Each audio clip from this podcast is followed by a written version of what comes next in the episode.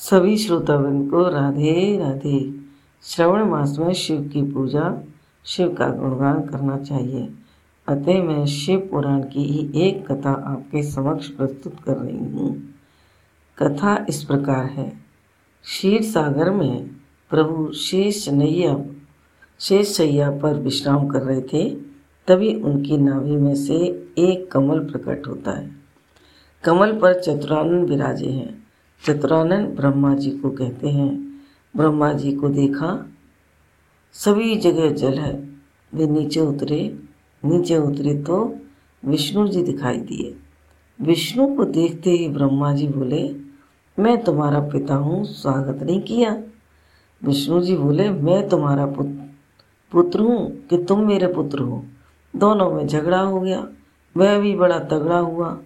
तब शिव स्तुति की आशुतोष तुम ओगण दानी, आरती हरन दीन जन जानी आर, आशुतोष तुम ओगण दानी, आरती हरन दीन जन जानी आशुतोष तुम ओगण दानी, आरती हरन दीन जन जानी शिव जी प्रकट हुए, बोले शिव शंकर बोले शिव शंकर भगवान की जय। शिव जी ने युद्ध के समापन हेतु एक ज्योतिर्लिंग प्रकट किया। उसके प्रकट होते ही ब्रह्मा और विष्णु शांत हो गए। शिव जी ने कहा, जो इसका आदि और अंत बता देगा, वही बड़ा है। ब्रह्मा जी ने कहा, मैं ऊपर वाले मुख का पता लगाऊँगा। वे हंस बनकर उड़ गए। विष्णु ने कहा, मैं इसका अंत अर्थात चरणों का पता लगाऊँगा। यह कहकर वह बारह बनकर नीचे चले गए। ब्रह्मा जी उड़कर बहुत दूर पर चले गए, पर वहाँ कर कोई मुख या शुरुआत नहीं दिखी। केतकी का फूल यह सब देख रहा था। उसने कहा, ब्रह्मा जी, चलो, मैं तुम्हारी गवाही दे दूँगा। गाय भी साथ होली।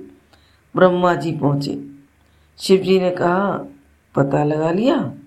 ब्रह्मा जी बोले हाँ मैं तो गवाह भी लाया हूँ।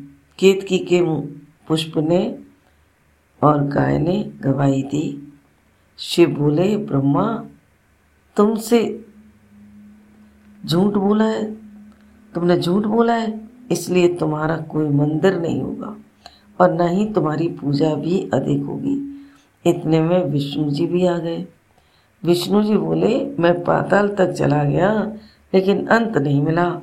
तब शिव जी बोले तुमने सत्य कहा है, इसलिए तुम्हारा एक नाम सत्यनारायण होगा।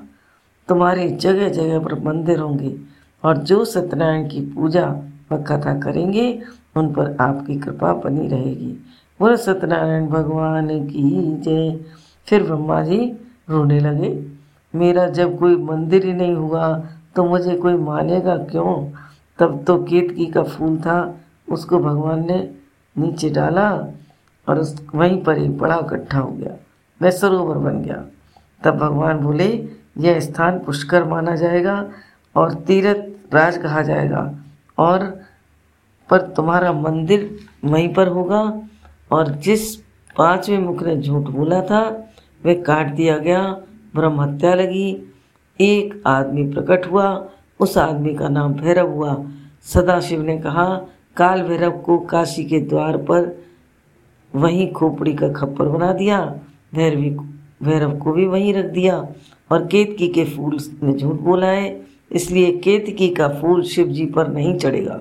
शिव जी ने कहा, जो मुझ पर केवल जल ही चढ़ा देगा, उसकी पूजा स्वीकार होगी। बोलो शिव शंकर भगवान की जय।